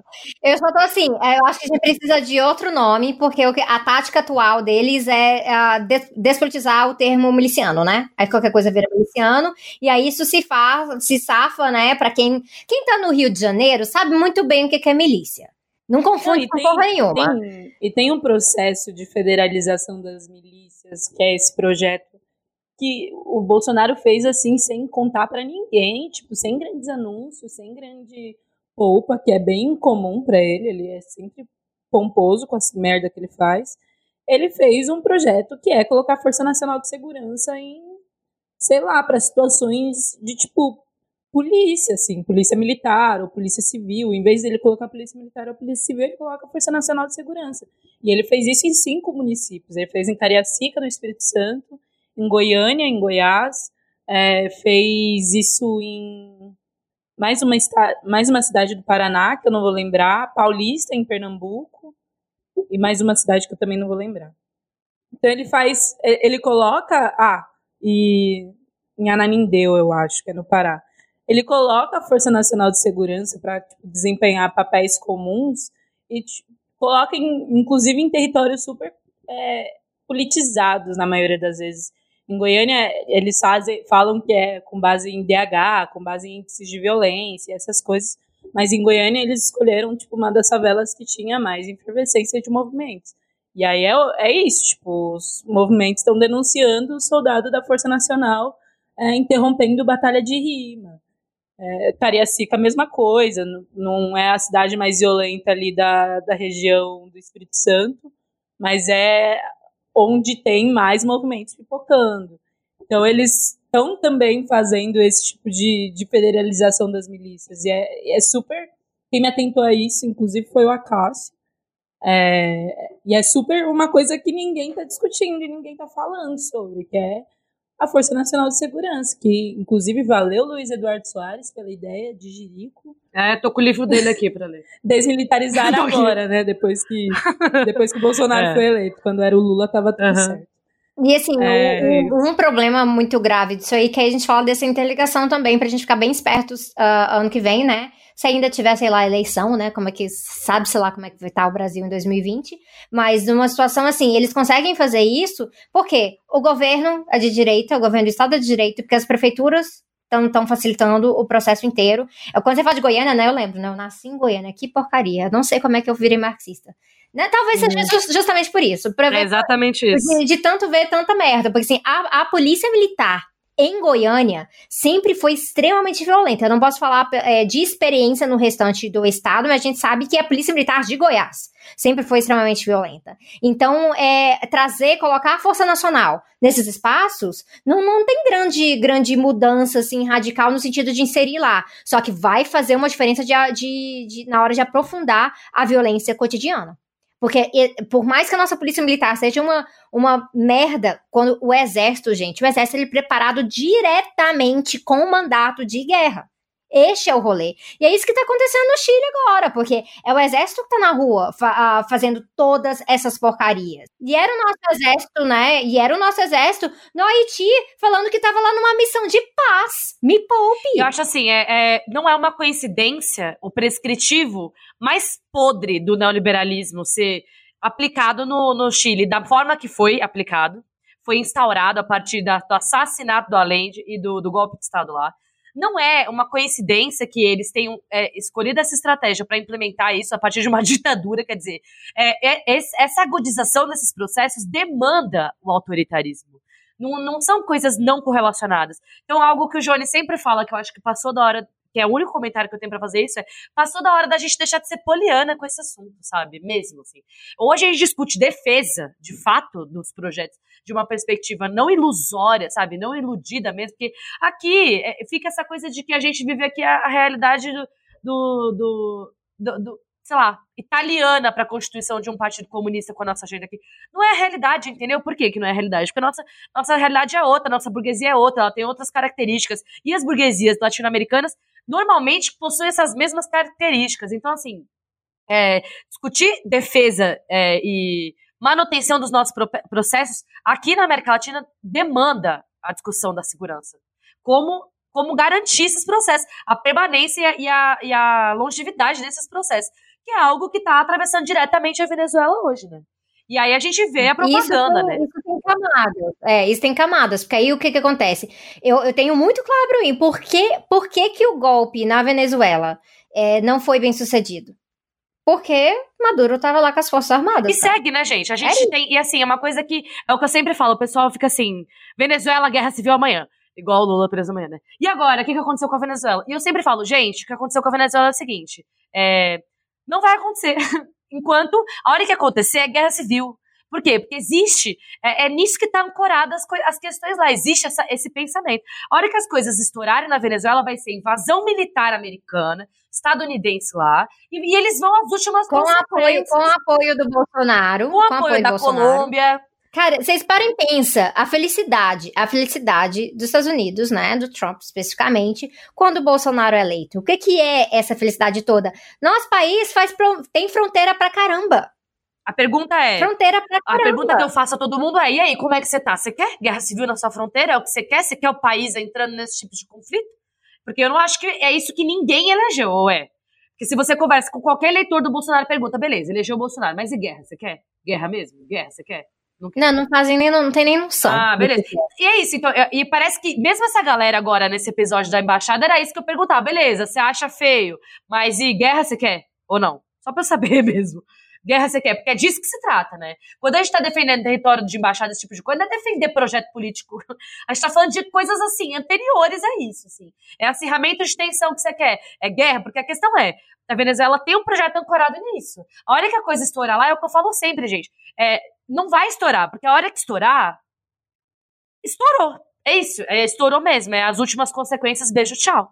E aí o que eu penso assim, o timing dessa galera que invadiu a embaixada, ele foi pensado um pouco nessa questão da Bolívia, mas eles se fuderam com o processo do BRICS. Uhum, total. Porque aí a gente tem, né, Rússia e China se metendo aí, que a gente para pra pensar, olha, tá vendo? São contradições com Rússia e China? Lógico! Cara, vamos... Um negócio que a Angela Davis falou lá no Sesc Pinheiros, que pra mim foi sensacional, tipo assim, uma das maiores lições do dia, vão lidar com mais tranquilidade com as contradições? Vamos lidar com menos moralismo. Vamos entender, tá? É com essa porcaria que a gente tá lidando aqui, não tá perfeito, o que que a gente faz agora? Essa é a situação concreta. E a nossa situação concreta é que não tem como achar que uma invasão de uma embaixada é uma coisinha pouca à toa, que não faz uma diferença, ou que falar assim, eu não vou... Como é que era o rolê? Não, eu não vou me envolver fisicamente. Ah, pelo amor de Deus. Tinham 7 crianças lá dentro, seu bosta. Então, assim, gente... A situação é uma situação que, se tivesse num governo com alguma preocupação, mínima preocupação democrática e diplomática, isso não teria ocorrido. Isso só ocorreu porque o Bolsonaro é eleito. Isso só ocorreu porque causa uma crise, velho. Porque o rolê, a desgraça que tava ali que era o seguinte, PM... tinha sido convidada pelo encarregado de negócios, né, pra ajudar na negociação. Eram 3 PMs, e aí, de repente, tinha uma porrada de PM lá dentro, porque os PMs tomaram o controle do portão e só viram decidir quem entrava e quem saía. Não, como se isso não fosse violação do Tratado de Viena também, viu? Aí, nossa, teve um momento que foi sensacional, que eles começaram a atacar spray de pimenta na gente, e aí um dos caras nossos, né, da nossa galera que tava ocupando lá dentro, começou a gritar com a PM, "Cê tá louca? Você não tem jurisdição pra fazer isso aqui." Nossa. Não tem. E aí ela levantou o spray de pimenta na cara dele e falou, faz pra você ver. Você não manda nesse território. Cara, ela abaixou na hora. Foi assim, lavou minha alma esse momento. É uma situação de o quê? Por que a PM entrou e fez essa porcaria toda? Bolsonaro eleito. Ibanez eleito, né? Porque o governador do Distrito Federal é da mesma laia. É da laia que defendeu a galera que tacou fogo no Índio Galdino. Então vamos ser bem sinceros sobre as situações que a gente está lidando aqui. Então a gente precisa, talvez, sair um pouquinho dessa fantasia que rola muito na internet. Vamos pegar em armas e vamos pegar em estratégia. Entender onde que tudo isso encaixa estrategicamente. E aí uma coisa assim, o Orlando do Benzina tava aqui em Brasília, aí a gente encontrou lá do lado de fora da embaixada e tal, e a gente tava conversando, tem um negócio que eu acho que é muito importante, e assim, sinto muito, mas assim, a gente tem largado de ser pateta. que é um problema muito grave, porque todo mundo quer falar assim, vamos se organizar, pegar armas, não sei o que lá, e o pessoal tá lá fazendo vídeo de reunião e falando onde é que tudo o negócio tá acontecendo, porque todo mundo tem que fazer vitrine de militância, e eu, que porcaria é essa? Entendeu? Uma coisa assim, a gente tem que entender o fenômeno, né, atual da comunicação, de como as pessoas se tratam, que manifestação, tira foto, tira selfie e tudo mais, algo que desde junho de 2013 está muito escancarado pra gente. Eu compreendo tudo isso, e eu que trabalho com comunicação, eu também tenho que trazer alguns elementos disso. Mas, gente, a gente não passa informação do que a gente está debatendo nos espaços de organização, não. Não faz o mínimo sentido. A gente não fica alardeando para todos os cantos onde que a gente vai fazer reunião da militância. Antigamente a gente lidava só com P2 infiltrado. Hoje em dia a gente está praticamente convidando essa galera para dentro. E eu vejo muito assim que aí lá no final, né, quando os invasores foram expulsos e tudo mais, e a galera, que ótimo, vamos todo mundo entrar para a embaixada para comemorar. Eu falei, vocês estão malucos? A gente não sabe nem quem está aqui do lado. Então, é uma dessas coisas. Aí vai marcar a reunião, tá todo mundo fazendo live da porcaria da reunião, porque tem que mostrar que tá na reunião. E qual que é essa necessidade de falar, olha, eu sou militante, eu tô no espaço tal? Isso não faz diferença nenhuma. A gente tem que ter mais cuidado com as nossas informações. Tomar decisão militante via WhatsApp, gente, não rola, não funciona. se você espirrar perto do WhatsApp, a gente sabe que vai aparecer uma propaganda de um remédio antigripe. 5 minutos depois. Essa é a nossa realidade atual. Então, vamos ser um pouquinho mais cuidadosos. Tem elementos para a gente pensar autodefesa e segurança, que são elementos de precaução mesmo, para a gente largar de ser idiota. Largar de ficar largando todos os nossos passos, velho. Eu acho que o rolê da autodefesa... eu li um artigo no El Coyote, que inclusive vai ser o que eu vou recomendar no Molotov da semana, mas para além da questão de, tipo, pegar em armas e tal... Eu acho que uma hora vai ter que ser importante, que tipo, não tem... A gente não pode ter nenhuma ilusão com o cara que está ocupando hoje a presidência, mas para além disso, com as próprias estruturas do Estado, até porque não existe, tipo, resposta institucional que seja à altura da morte da Marielle, por exemplo. Eu não sei se eu vou ficar tranquila a partir do momento que, sei lá, eu não fiquei mais tranquila quando o Rony Lessa foi preso, sabe? Não mudou nada, sabe, para mim, inclusive. E é isso, a gente tem um presidente diretamente relacionado com isso, um presidente diretamente relacionado com a morte de uma vereadora eleita. Assim, não tem ilusão, os caras são violentos, a direita é isso mesmo, entende? E aí eu acho que para além de, tipo, defender, sei lá, criar estratégias armadas e tudo mais, eu acho que tem uma coisa muito mais, sei lá, de organização onde você tá, sabe?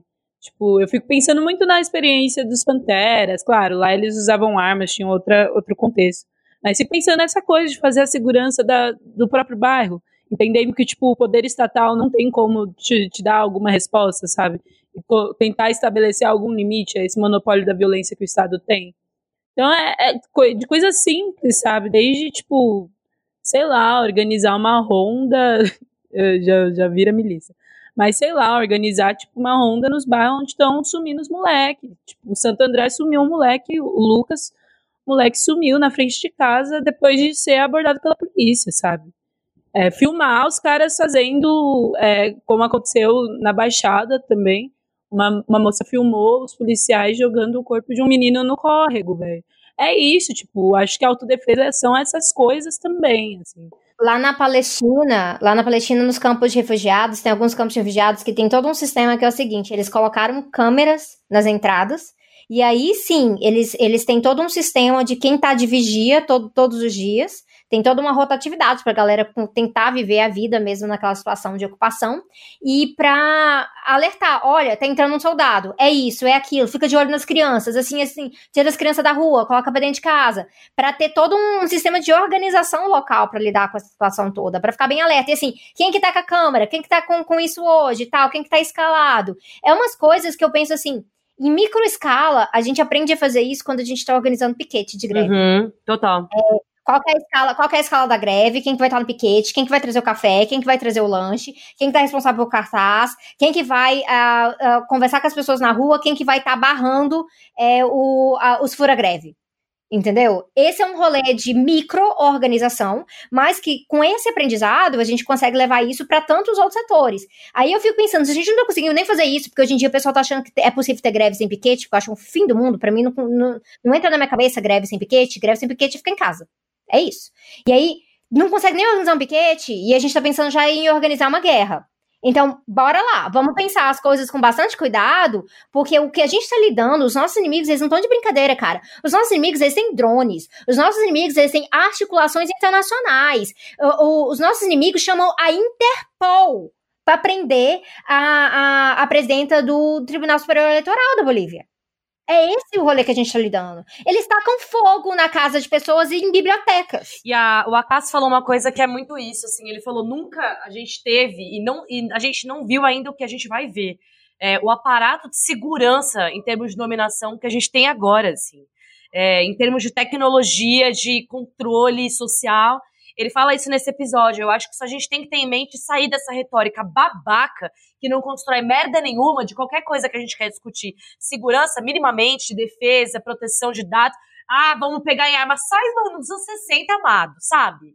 Tipo, e assim, sai dos anos 60 real. Eu ouvi isso da boca de um cubano faz uma semana. Eles falando, as armas nossas antes eram as armas. Hoje elas são várias. A gente tem que estar nas ideias, a gente tem que estar no debate, na contranarrativa, a gente tem que estar na micro-organização, na macro-organização, isso tem que ser debatido em várias esferas. Exato, são várias e assim, tem os contextos, as nossas táticas, elas têm que combinar com cada contexto, por isso que eu falo, tem que ter estratégia e as táticas, elas vão ser múltiplas nesse sentido. Quando a gente tá falando assim, do movimento campesino brasileiro, que tá morrendo, claro que faz sentido um certo tipo de organização diferente ali. Claro, mas eu tenho uma galerinha que, cara, que nunca saiu do GTA. Eu falo que é um grande centro acadêmico, né? Essa é a questão, tipo, se você tá organizado, se você não tá, começou errado. Mas se você tá organizado, tirar, tipo, grupo de, sei lá, uma comissão de segurança no seu coletivo, pra pensar o que faz sentido pro seu coletivo. Trata isso dentro do seu coletivo com medidas de segurança na hora de tratar. Tem debates que a gente não faz na internet, meu bem. Eu sei que afaga o ego de muita gente, fala assim, eu sou super revolucionário, olha que eu aqui falando de luta armada. Foda-se o seu ego nesse rolê. A gente está lidando com coisas extremamente sérias. Então, organize-se e faça debate na sua organização para descer um pouquinho do palanque. E mais respeito com essa galera, né, que fez a revolução, porque eles não estão fazendo esse debate quinta B, posso garantir para vocês. Fora que a gente que não consegue dar um soco num skinhead na Augusta, sabe? Pelo amor de Deus. Eu mesma total. Eu consigo também, viu? Mentira. Se eu estiver em grupo, é nóis. Gente, eu queria só colocar uma pontuação antes de finalizar pra gente ir pra conclusão, é a coisa do papel da OEA mesmo, né? Eu acho que é importante, e não só da OEA, porque a OEA é um desses mecanismos, né? A gente tem outros mecanismos que também são emparelhados e que também são, na verdade, eu falo que eles são os espaços de construção de narrativa dos Estados Unidos mesmo. Na medida em que eles não conseguem construir, e o Chávez tinha muita atenção a isso, né? Essa coisa da importância da construção de mecanismos regionais não alinhados aos Estados Unidos, como a ALBA, enfim, porque outros a gente já viu realmente serem emparelhados. Mesmo o caso do Maduro, o começo da narrativa, da contranarrativa, mesmo assim, gente, a gente não precisa lembrar que os Estados Unidos tentaram golpear a Venezuela em 2002, né? E foram arrancados na unha de lá, na época pelo Chávez, mas essa narrativa do governo Maduro, ela começa a se consolidar logo que o Maduro se elege, em 2013, e os Estados Unidos tentam emparelhar os mecanismos da Unasul e de outros espaços através de aprovação de moções contra o autoritarismo, das manifestações e tal. Eu fico pensando, nossa, o que tem o Brasil a dizer sobre isso? Enfim, nesses anos. E o caso da OEA já virou piada, né? Porque o que é o Almagro, né? Que é o... Começa, o rolê da OEA começa a gente falando de Cuba, né? É isso. Começa lá atrás. Mas esses mecanismos são os mecanismos pilares da construção dessa narrativa contra os nossos processos. E, no caso, agora, da Bolívia, é muito visível isso, porque, assim, eles acusam essas questões de fraude, eles apontam as questões... apontam a fraude eleitoral sem a menor capacidade de apurar as denúncias, mesmo o Evo tendo feito tudo o que foi prescrito, está acontecendo o que está acontecendo, porque o Evo renuncia, você está entendendo? Mas o golpe acontece porque o Evo renuncia e o que eles não querem é o MAS concorrendo, né? Ou seja, de maneira nenhuma e tal. Eu acho que é importante deixar claro que não existe uma crença meio... é liberal, né? Mais um. Aí a carochinha liberal, de que essas organizações têm alguma neutralidade na sua atuação, assim. Elas são limpinhas, e deixa eu te falar, até a mais limpinha de todos, porque ela tem vários corpos, subentidades nela, não é limpinha, que é a ONU, que continua, né, porque a gente tem um Conselho de Segurança ali, que é totalmente liderado pelos Estados Unidos, que continua validando o bloqueio de Cuba, que continua validando o apartheid na Palestina, que faz ocupação de paz militar, e a gente sabe as merdas que saem disso aí, então nenhuma... Que sai de ajuda humanitária. Pois é, nenhuma dessas é limpinha, cara, não tem isso. Não, e é uma grande idiotice achar que direitos humanos, na real, é um conceito limpinho. Vai ver qualquer organização de direitos humanos no Brasil, por exemplo, você desce assim, e eu falo como uma pessoa que trabalhou com muitas organizações de direitos humanos, você desce o site, você vai ver de quem vem o apoio da família Laffer, o apoio da Ford, o apoio da Oak, o apoio de milionários, assim, de conglomerados de milionários. Então, assim, os direitos humanos não são, tipo... É claro que é uma estratégia que a gente usa muitas vezes, porque é isso, produzir relatórios... Às vezes, é porque precisa da grana. E às vezes nomear a violência é muito importante, poder nomear a violência, dizer que ela existe. Por exemplo, quando acontece um massacre dentro de um presídio no Pará, poder nomear isso já é muito importante, tem muita relevância. Mas não quer dizer que aquilo vai ser a revolução, sabe? Que aquelas organizações, que aqueles financiadores vão promover a revolução no Brasil. Então, acho que, tipo... Não é nenhuma questão de não vamos receber financiamento, mas é uma questão de olhar esses lugares com um pouquinho mais de criticidade, com um pouquinho mais de entendimento do papel que eles têm, sabe? É Audre Lorde, né, amores? As ferramentas do mestre nunca irão desmantelar a casa do mestre. E é importante dizer que, no caso dessas organizações, existe a coisa, primeiro, do financiamento, né, gente? A gente tem que lembrar quem financia. E eu recomendo fortemente a todo mundo que vem com esse papo liberal de neutralidade das instituições que leia, por exemplo, os relatórios produzidos pela China sobre as violações de direitos humanos dos Estados Unidos. Eles são ótimos, são 10 de 10, são relatórios, inclusive, maravilhosos. Porque existe, para nós, é muito claro e é muito evidente, principalmente vindo das relações internacionais, que são conceitualizações utilizadas em disputa política mesmo. Assim. Eu aí, se me permito a ousadia de exceder o ditado da Federici, onde a gente ouve democracia estadunidense, a gente pode escutar destruição, destruição, saque, violência e colonização, sabe? Porque é basicamente disso que se trata. Vamos para as conclusões, pessoais? Vamos. Eu queria concluir falando de um rolê que a gente não pode deixar de enfatizar nesse processo inteiro, é que desde essas instituições até tudo isso tem a ver com interesses econômicos, interesses materiais, aqui porque por isso que o marxismo é muito da hora, ele explica todo esse rolê, e a gente está falando aqui dos recursos naturais. A Bolívia está em disputa, mesmo o Morales estando assim no maior rolê entreguista mesmo, que estava rolando. Eu, desde a época que eu morava no Canadá, né? Oi, dica para pessoas que moram no Canadá, né? Vamos lá olhar como é que é o papel imperialista canadense através de grandes empresas mineradoras ao redor do mundo, inclusive as mineradoras que estão tentando causar no nosso Xingu aqui mesmo no Brasil. Então, assim, mesmo o Morales abrindo as portas para tudo isso, as críticas relacionadas ao TIPNIS e tudo isso, ainda tem muito recurso natural envolvido nesse processo inteiro, e a gente pode mencionar, por exemplo, a questão do próprio lítio na Bolívia. Lítio está em altíssima demanda. Por quê? Por que está em altíssima demanda? A gente que trabalha com transição energética, a gente sabe muito bem que todo esse rolê tem a ver com carro elétrico, tem a ver com a questão das baterias necessárias para uma transição energética. Então, o que a gente deveria estar trabalhando com isso? A gente deveria estar trabalhando uma sociedade pós-extrativista, em que esses recursos vão ser retirados, mas vão ser utilizados sem obsolescência programada, eles vão ser utilizados de uma forma realmente mais democrática, com alta distribuição, mas não é isso que eles querem. Eles querem poder pegar isso para favorecer grandes corporações que já estão nesse jogo, que é no joguinho ecocapitalista, desse rolê inteiro. Então, não tem como a gente falar disso sem a gente estar falando de capitalismo dependente.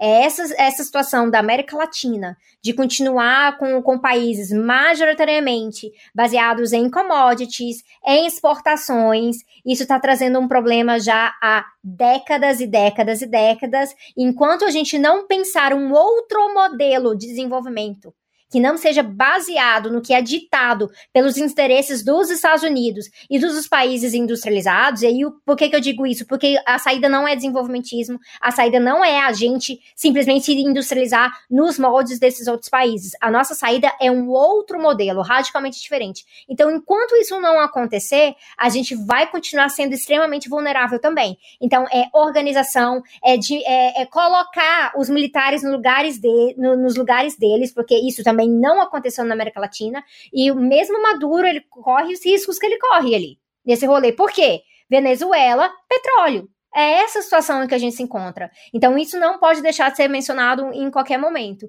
E aí, eu vou passar para vocês... Mas não é nada pacifista, hein, amiga? Lembramos disso, que eu aprendi isso no curso de uma grande socióloga. Ah, eu falei disso aí, é verdade. É proteger os recursos, mas não é para gastar, não. Não é para torrar o planeta, não. É proteger, porque é soberania, sim, mas não é para torrar. É soberania. A gente virar e falar, olha aqui, ó, esse gás natural aqui, ele vai ficar nessa reserva, tá bom? Não é falar assim, ah, não, a gente tem que gastar tudo, porque senão os imperialistas vão tomar. Que lógica absurda, autodestrutiva é essa? Fica para um outro episódio, para eu pistolar. Com o povo em cima, inclusive, que mora lá. Exato. Que já fica nervoso. É isso. Gente, eu não tenho, sinceramente... Não entregar a base de Alcântara para matar os quilombolas nós mesmos com as nossas próprias mãos. É isso. Gente, eu não tenho muito mais o que falar, assim, o que eu acho que a gente tem que eu queria deixar de mensagem é que é preciso criticar, entender criticamente todos os processos aqui nossos, sim, de construção popular, de resistência ao neoliberalismo, mas é preciso se colocar muito radicalmente contra essa dominação americana, assim, estadunidense. Eu não gosto de falar americano, porque americanos são todos.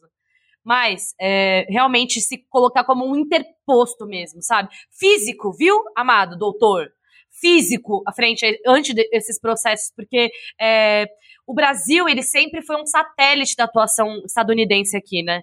E a gente nunca teve alinhado dessa forma aos Estados Unidos, gente. Nunca teve mesmo. Nem no período militar a gente teve realmente alinhado dessa forma. E é bom deixar... muito posto, muito claro para as pessoas que esse entreguismo americano é visto com muito desprezo, viu? Pelos Estados Unidos, assim, de uma maneira de que é muito capacho mesmo, assim, isso que eu quero dizer. A gente é visto como capacho e nós nunca fomos capacho desse jeito. E o fato é que quando a gente se coloca dessa maneira, o trabalho de influência que os Estados Unidos têm na América do Sul, ele se torna... Ele abre as portas literalmente do inferno, sabe? Não tem nenhuma mediação. Esse é o ponto. E daqui pra frente a gente não vai ver. Eu acho que boa parte da situação ter se colocado radical, como ter se colocado na Bolívia, dessa forma agressiva, violenta, é uma atuação de portas abertas do Brasil mesmo. E acho que entender isso e se colocar como anteparo mesmo a isso, tipo, contra, fisicamente na porta das embaixadas, se manifestar solidariamente a esses processos é imprescindível agora. E isso diz respeito à defesa dos nossos interesses também, coisa que os alunos de RI acho que não estão aprendendo também, entendeu? Defender soberania territorial na América do Sul é defender a nossa região como zona de paz, como zona soberana mesmo, sabe? Então, é isso, acho que a gente tem que se colocar na frente dos processos e a luta internacionalista não pode estar em segundo plano. Internacionalista não é profissão não, viu? Cara, é uma posição, é um entendimento de que não existem processos que não estejam interligados, principalmente aqui na nossa região, sabe? Acho que não em nenhuma outra região. Não é só colocar uma bandeirinha, não é só colocar uma bandeirinha na frente. É isso, não é só fazer isso não, é se colocar na frente. E assim, se colocar com todas as dificuldades, existe alguma, gente, eu não sei como é que isso é uma dúvida na cabeça das pessoas. Os dois processos, latino-americanos e caribenhos, que defendem e têm soberania armada e territorial, que é Cuba e a Venezuela, são vendidos como os grandes ditadores. Mesma coisa a Coreia do Norte, a mesma coisa a própria China, né, que com a China eles dependem até das pregas do cu. Então, assim, não existe coincidência, entendeu? Não existe coincidência nesse lugar. A gente não pode nem deixar de ser crítico e nem comprar a narrativa estadunidense para as coisas. Não pode. A gente tem que se colocar na frente desses processos, porque tá mais do que evidente, a gente falou por muito tempo hoje aqui, de que as nossas lutas estão completamente interligadas. Então, é preciso fazer isso mesmo, se colocar na frente, estar na porta dos atos das embaixadas, tá atento ao que tá acontecendo e isso tem que ser muito mais do que uma bandeirinha de usuário no Twitter. Eu queria terminar falando que uma das coisas que o direito penal faz é justamente sequestrar da gente a nossa capacidade de lidar com algum conflito, de lidar com alguma situação. É uma das coisas que o Estado, através do direito penal, faz. E criar esses mecanismos de autodefesa, como abolicionista penal, criar esses mecanismos de autodefesa, criar esses ambientes em que a gente resolva, a partir da gente, a partir da autodeterminação, os conflitos, de uma forma comunitária, para mim é super importante. Eu acho que não é só autodefesa para se impor frente a esses ataques que virão de uma extrema-direita que é violenta, sempre foi e continuará sendo. Mas é também uma forma de criar um mundo novo a partir de agora, assim. Que a gente não está só resistindo, a gente também está criando outras alternativas para além desse mundo que nos foi imposto, né? Desses panoramas que nos foram impostos. Então, acho que a autodefesa é para além de como a gente vai, se a gente vai pegar em armas amanhã ou não, mas a gente vai pegar os nossos conflitos e nós iremos resolver a partir de nós, a partir dos nossos comitês, a partir dos nossos soviets, a gente vai resolver os nossos conflitos.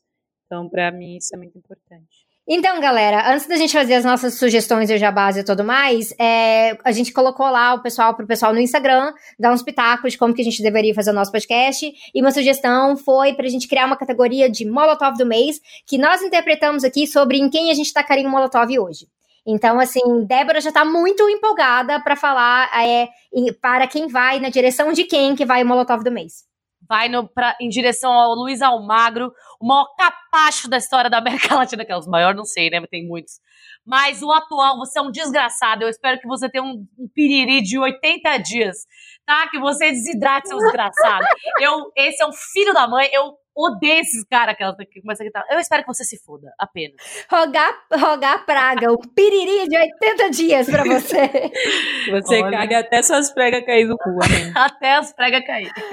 E é isso. E aí eu vou sugerir de leitura, uma leitura que, assim, de um autor que sempre foi muito útil pra mim, mesmo não estando na América Latina, acho que sempre teve uma abordagem muito interessante, que é o James Petras, então P-E-T-R-A-S, quem não conhece deveria conhecer, e tem um livro dele, foi lançado, depois relançado de novo, então nem sei em que editora que tá mais, mas chama Imperialismo e Luta de Classes no Mundo Contemporâneo.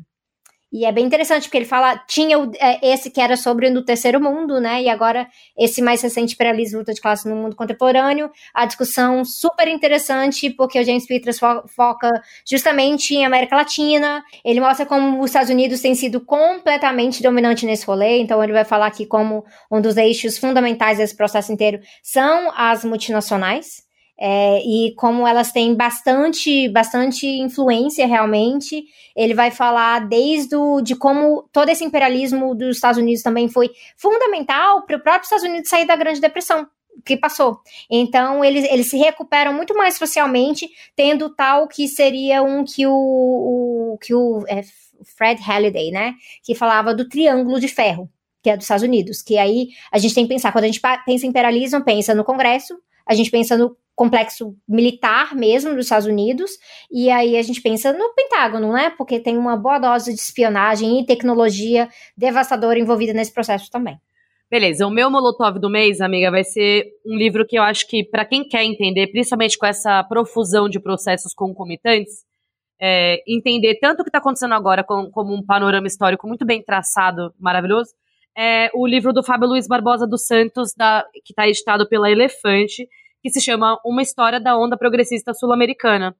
A Sabrina tem um vídeo com ele lá no Tese 11, falando sobre esse livro, mas eu senti que a galera estava precisando de um apanhado bem geral do que estava acontecendo, e ele passa por quase todos os processos, né? Não, é bem melhor ler o livro, justamente que o vídeo tá lá, porque é bem detalhado, e agora tem uma edição mais recente do que quando eu conversei com o Fábio, que agora, se eu não me engano, que eu não peguei a edição recente ainda, fala do México. Deixa eu ver se o meu fala do México. Eu acho que entra o México. Mas acho que fala, viu? Ele tá texto ampliado e revisado, então acho que fala assim. Fala assim, o meu fala sobre o México. Pela editora Elefante, recomendo demais, ele é um texto que não só tá falando desse último período, mas ele também faz um bom uma boa localização histórica dos processos anteriores. Óbvio, porque lugar nenhum cai de paraquedas. Então, recomendo demais esse livro. Ah, deixa eu só fazer uma observação. Esse livro do James Peters que eu recomendei também, ele fala da relação dos Estados Unidos com Israel e sionismo com o imperialismo também. Então, assim, importante. Fiquem de olho. Eu, na mesma linha que eu tô falando de autodefesa e tal, vou recomendar um artigo que saiu na El Coyote, que é Contra Poder e Autodefesa na América Latina, que foi escrito pelo Raul Zibek, mas foi traduzido pelo Vitor Pessoa. E ele fala um pouco sobre essa importância e traz algumas experiências de autodefesa na América Latina, mas fala também de como o Estado é uma criação colonial e como o que se contrapõe na maioria dessas experiências é uma visão de comunidade, né? Então, como romper com esse monopólio do poder estatal também por uma via coletiva, né? Por uma via comunitária. E aí ele traz algumas experiências, inclusive aqui no Brasil, então é bem interessante. Não é tão longo quanto os livros, mas é bem interessante. É hora dos nossos jabás, então assim, vocês já estão cansados de saber, mas pra quem tá chegando agora, porque eu imagino que tem gente que chega no Fogo no Parquinho e não conhece a gente dos outros lugares, né? Então é pra mencionar que nós estamos em redes sociais, em YouTube, dando a cara a tapa, lidando com esses rolês todos, então no meu caso é o Tese 11, e o Tese 11 está no YouTube, no Instagram, no Twitter, e aí eu tenho o meu próprio Twitter também, que é @SAFBF, se você quiser me xingar, não me marca não, que é melhor pra minha saúde mental. Eu amo. Sabrina é maravilhosa. Olha, gente, eu estou também nas redes sociais como Débora Baldin, o meu canal, pra quem não ficou sabendo, ele foi roubado, mas ele já foi recuperado, então eu já tô em vias de, graças a Max, voltar a soltar vídeo, antes do final do ano isso vai rolar, eu tô resolvendo agora as pendências meio de estrutura, porque o canal voltou cagado. Se você que invadiu e tá me ouvindo, vai se fuder. Você vai pagar por isso. Um dia, eu acredito aí que alguma coisa vai te fuder nesse momento. Um piriri. Mas, então é isso. Um piriri tá igual do Almagro. Mas eu tô aí pra voltar com o canal até o final do ano, se tudo der certo. E em todas as redes sociais, como Débora Baldin. O meu, eu só tenho Twitter e Instagram mesmo. E Facebook, mas não adiciono desconhecidos. Instagram é Gabriola Z e o Twitter é a mesma coisa. Me sigam que lá eu pistolo e falo da minha vida. Outras terras do mundo convocam meus modestos esforços. Posso fazer isso, que é negado a você por sua responsabilidade frente a Cuba e chegou a hora de nos separarmos. Que seja conhecido que faço isso com uma mistura de alegria e dor. Aqui deixo a mais pura das minhas esperanças como construtor e o mais querido entre os meus entes queridos. E deixo um povo que me admitiu como filho, isso lacera uma parte do meu espírito. Dos novos campos de batalha, levarei a fé que você inculcou em mim, o espírito revolucionário do meu povo, o sentimento de cumprir mais sagrado dos deveres. Combater o imperialismo onde quer que eu esteja, isso reconforta e mais do que cura qualquer ferida. Carta de despedida do Che Guevara a Fidel Castro, de 1965. Inclusive, o Che Guevara foi morto na Bolívia e vive em todos nós. Viva Che Guevara!